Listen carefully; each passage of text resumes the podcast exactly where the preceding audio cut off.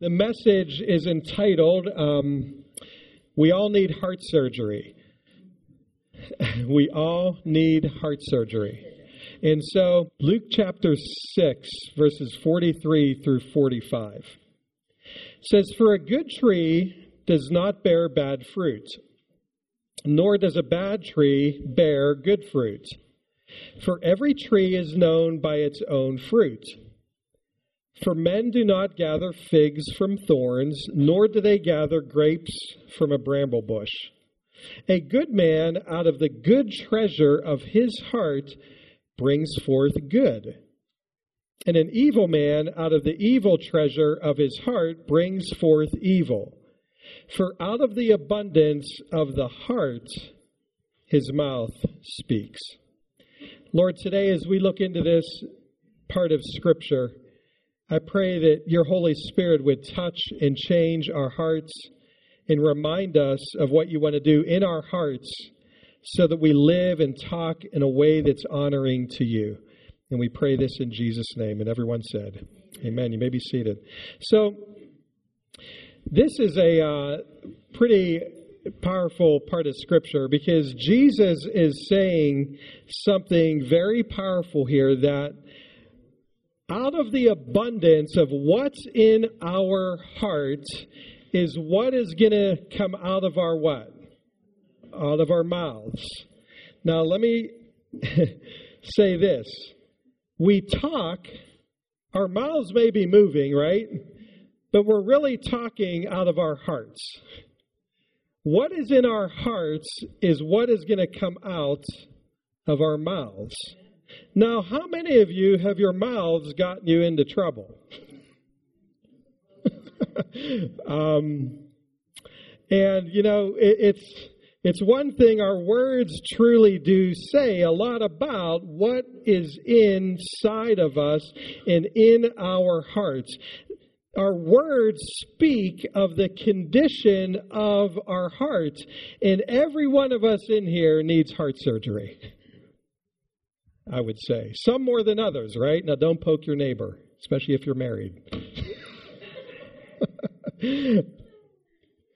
but how many of you, you know, he said this Wednesday night in the video. I thought it was just kind of funny, but how many of you ever said this?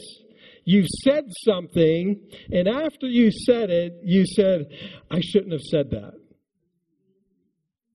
And in Dr. Paul Tripp, he put it like this No, what you should actually say is this I said exactly what was in my heart. Would you please forgive me? Instead of, I shouldn't have said that. There was someone once, it was one of the funniest things. He, this, this person, he said something to me, and then he immediately went like this oh, That was a lie. It was so it was comical, but at the same time, his heart convicted him that what just came out of his mouth, instead of him saying, Oh, I shouldn't have said that, he said, That was a lie. So instead of saying, Oh, I should have said that, we should really be saying, Hey, I was saying exactly what was in my heart. Would you please forgive me? Um, because of what's in here comes out of here. The heart is always being revealed by our words and by our actions. Right? A good, a good tree doesn't bear what? Bad fruit. A good tree bears good fruit. A bad tree bears bad fruit depending on what? The condition of our heart. So, how many of you ever tried to fix things out here, your words, your actions, and you failed? Like, I'm going to try so hard to do better. Do you know why we fail?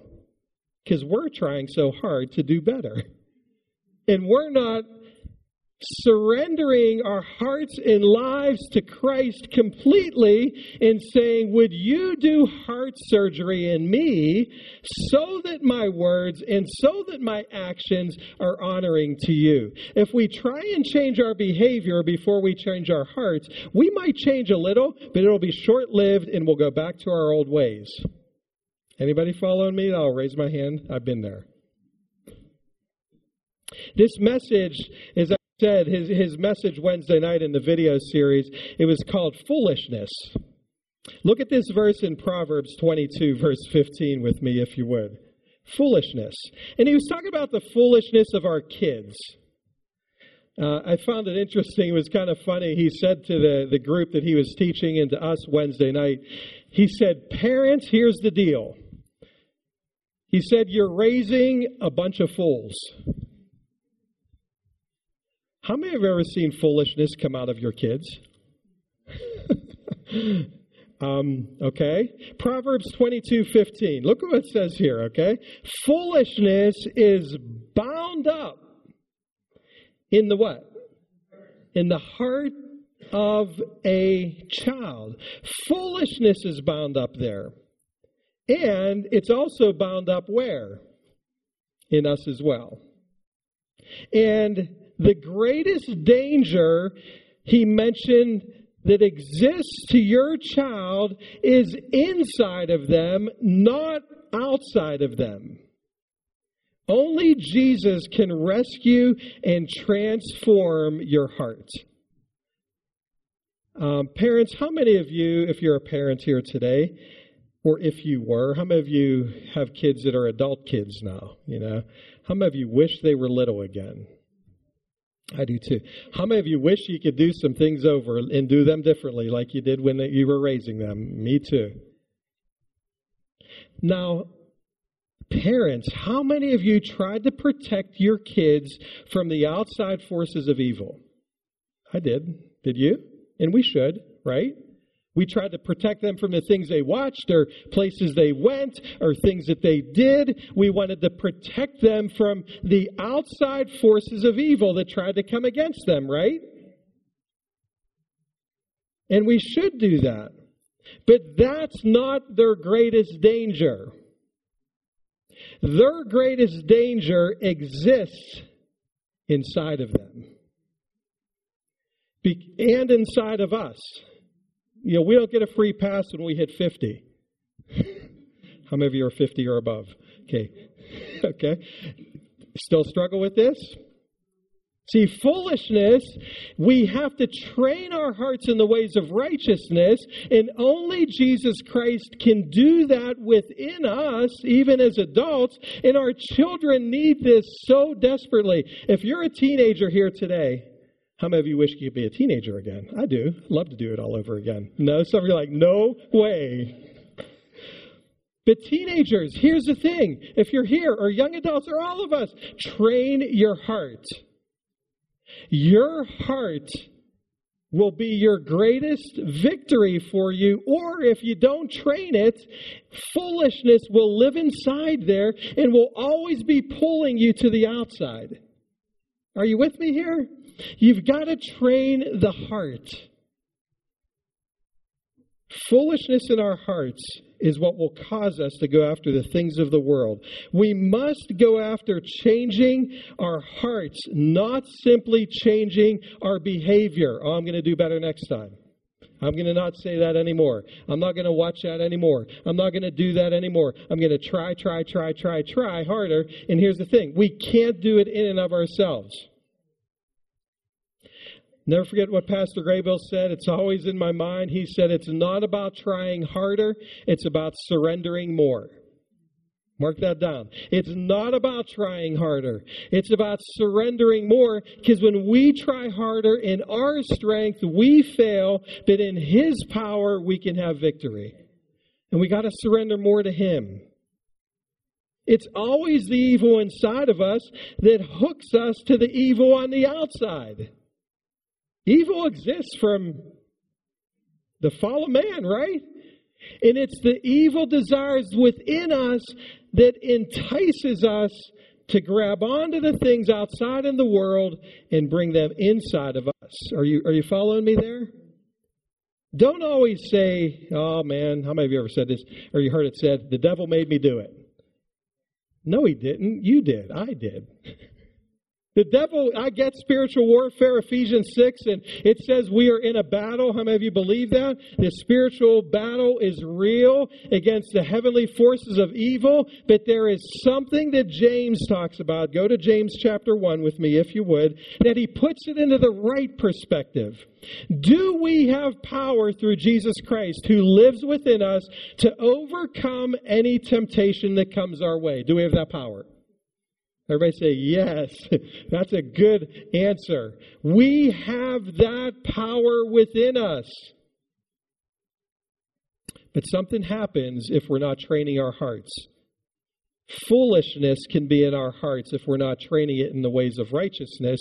And that foolishness will grab onto the things of the outside and desire them more and more. Look what James puts it. He puts it like this He says, Let no one say when he is tempted, that I am tempted by God. For God cannot be tempted by evil, nor does he himself tempt anyone. God does not tempt anyone.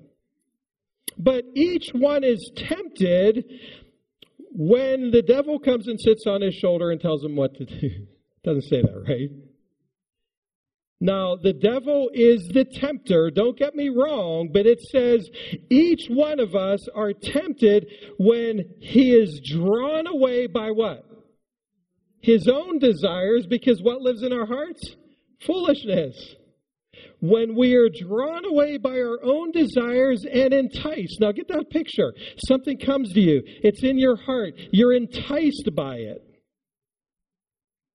like lunch today. I'm getting ready to eat. I can't wait to eat lunch. I'm enticed by it, and pretty soon I'm going to act on it. I'm not exactly sure what she's making, but I saw in the in the sink there was a pork loin being defrosted from last night. It was in the sink this morning, and there were two cans of sauerkraut. How many of you know I'm getting ready for lunch? I am being enticed by that, and I can't wait to enjoy that in about an hour and a half. See, sin is like that. It looks so good. It smells so good. Man, I just want a little bit of that taste. Are you with me here? Where does that begin? In our heart. We have to train our hearts because if we don't, foolishness is going to rise up and say, okay, I'll just take a bite. And then look what James says. Then, when, when desire is conceived, it gives birth to sin. You give in. And sin, when it is full grown, brings forth what? Death. Do not be deceived, my beloved brethren. That's how it works. Now, you don't like to think this, but as cute as your children are when they were born, how many of you had cute kids? If you had an ugly baby, don't mention it, okay? I mean, nobody ever had a baby and said, I mean, everybody says, oh, they're so what? They're so cute. I remember Luke said it was little, Gina pushed a while, and I won't get into all that, but it was just like, yeah, you know, uh, the head was, you know, this and that, but it, it comes all together. It's a lot of stress there, you know? oh, what did I just say? so, but here's the thing our kids are cute. Nobody ever looks at their baby when they're born and says, wow, it's a cute baby, but there is some evil wickedness in their heart. Did you ever say that when your child was born? No, but is it true? We're all born with what? A sinful nature. Foolishness is bound up in the heart of your what? Your child. They are cute for so long, right? And then the twos hit. and then the then the 8 and 9 and then 10, 12, 13, 15. And you start seeing things come out of your children and you said, "Man, but they were so cute." But why is that? Because foolishness is bound up there. And if their hearts are not trained in the ways of righteousness, they're going to give in to that and sometimes break our hearts. We have to not only change our children's behavior, we got to make sure their hearts are being changed because their hearts are what matters and what's going to cause them to then change their behaviors and their words. And the same is true with us as adults. He mentioned in his teaching this week that there are over 900 scripture verses that speak about the heart. And they all boil down to this pretty much that the heart is the steering wheel of your thoughts and your actions and your words. Your heart. That's what steers your life. And if your heart is maintaining a relationship with Jesus Christ and walking in ways of righteousness, and you're in His Word and it's training you, your hands are on the wheel. How many of you drive with one hand? I hope you don't drive with no hands. Okay. um, gets dangerous, right? People text. People do other things when they're driving, the steering wheel. How many of you know we're supposed to drive with two hands? You all agree with that? When you take your driver's test, you don't go there and you don't sit there with the police officer or whoever's in the car with you and you like put your seat way back one hand on the wheel, got your phone here. What would they do to you? you wouldn't leave the parking lot, right? But see, what happens in life is we get comfortable here driving, right? When you were 16, do you remember? You held that wheel and you used two hands. Well, 18, 19, 20, you know, get a little bit more comfortable. Now you're driving 40 years later, right? Sometimes you, you're eating, you know, you're eating things. Spaghetti, I don't know. What you're eating. We get comfortable. And if we get too lax in our walk with Jesus, here's the thing our hearts are the steering wheel. We can let little things creep in and not even really recognize it, and pretty soon one hand's off the wheel. Pretty soon we're texting. Pretty soon we're doing this, we're doing that, and we're not focused on Jesus anymore. And Satan doesn't work like putting a roadblock up in front of you, he works so subtly to get your hand off the wheel. What rules the heart controls the behavior. If we want to change, we have to change our hearts, and we can't, only Christ can. Amen. Only he can. Look at a few of these verses with me about the heart. Proverbs 4:23. If you have your Bibles, if you want to turn there, it'll come up here as well. Proverbs 4:23. I love this verse. It's so clear. It says keep or some of your versions probably say what? Guard. Right? Guard your heart. Keep your heart with what? With all diligence for out of it spring the issues of life. How many of you have issues? I have issues. Do you have issues? See, what this is saying is what is in your heart, and Jesus was just talking about this in Luke, right? What is in the abundance of your heart will what? Come out of your mouth. See, if we don't guard our heart with all diligence, things are going to be springing up out of our lives all the time because we didn't guard our heart. Proverbs 21, look at this verse here. It says in verse 2, Proverbs 21 2. And it says this Every way of a man is right in his own eyes. in his own eyes. But the Lord weighs the what? The hearts. Um, Dr. Paul Tripp said in that teaching Wednesday, that was so funny. He said, A fool is a fool because he doesn't think he's a fool. You get that? He thinks, I'm okay. Nothing wrong with me. That's a fool. They can't see it. The best way to know if you ever ask somebody honest question, honest questions about yourself that you really want to know, if you want to learn something about yourself, ask someone who is close to you that really loves you and will tell you the truth.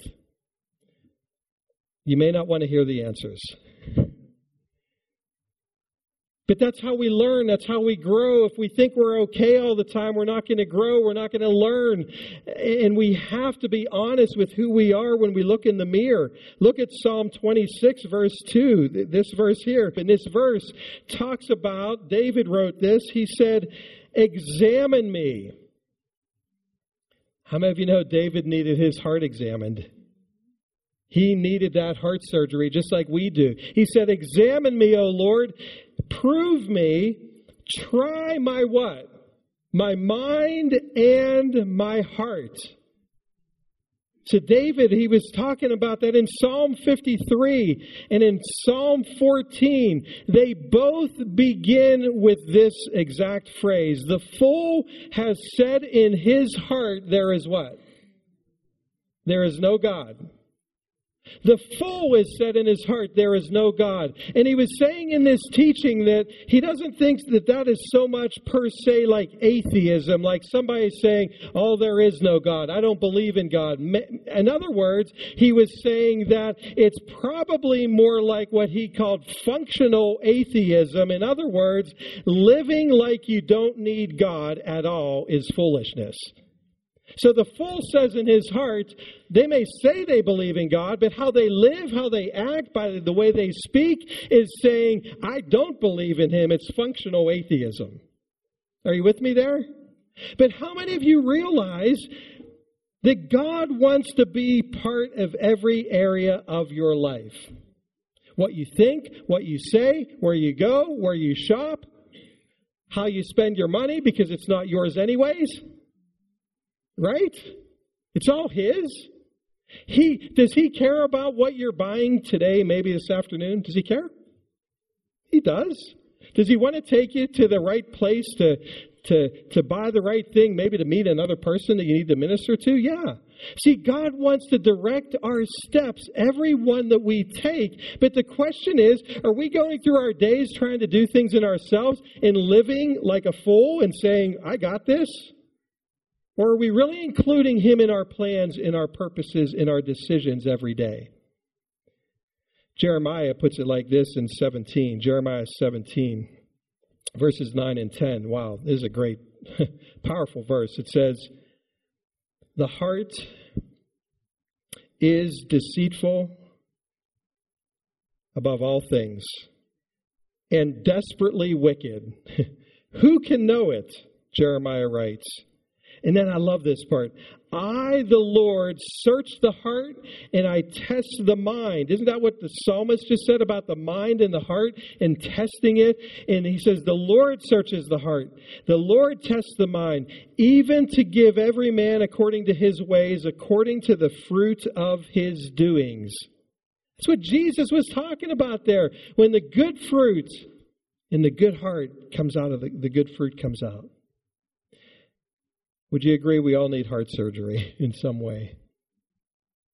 Foolishness is bound up in the heart of a child. I love these verses in Hebrews. This is in the New Living Translation, this next verse, two verses. Look at this heart surgery here. You know, Pastor Dalton was just in Utah in this movie um, that he's going to be in one of the Philistines. And uh, I asked earlier in the first service, how do you make a movie on one verse? Like in the Bible, there's only one verse about Shamgar killing 600 Philistines with an ox goad. Well, you can talk to him about that later. But I saw some of his pictures, and he had this sword. Was it pretty neat? Was it heavy? It wasn't? Oh, was it? well, that's no fun. so it's more like a club. but if you got a real sword and you sharpened it on both sides, and you held up a piece of paper, right? Do you know that's what this does to our hearts? This is the only thing through the Holy Spirit that will cut our hearts open and reveal the things that need revealed and will transform our hearts so that we live and walk and move and have our being in Christ. Look what it says here. For the word of God is alive and powerful. It is sharper than the sharpest. I love that. Than the sharpest two-edged sword. What is?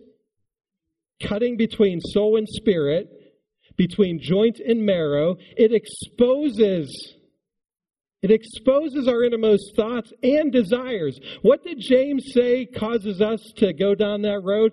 Our desires. The word will cut and open and expose our desires. Nothing in all creation is hidden from God.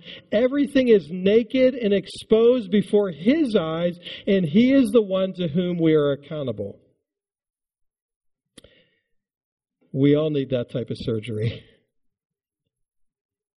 I do. You do.